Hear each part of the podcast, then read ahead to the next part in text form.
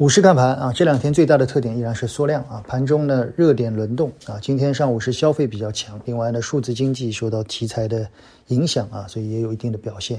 那么资金面不足嘛，主要退出的我们看到一个是新能源板块，呃，新能源板块部分的业绩不达预期啊。第二个呢是地产股一些前期游资打的地产股跌幅很大啊，龙头的地产股呢也有明显的补跌。呃，第三个呢就是我们看到部分前期一些。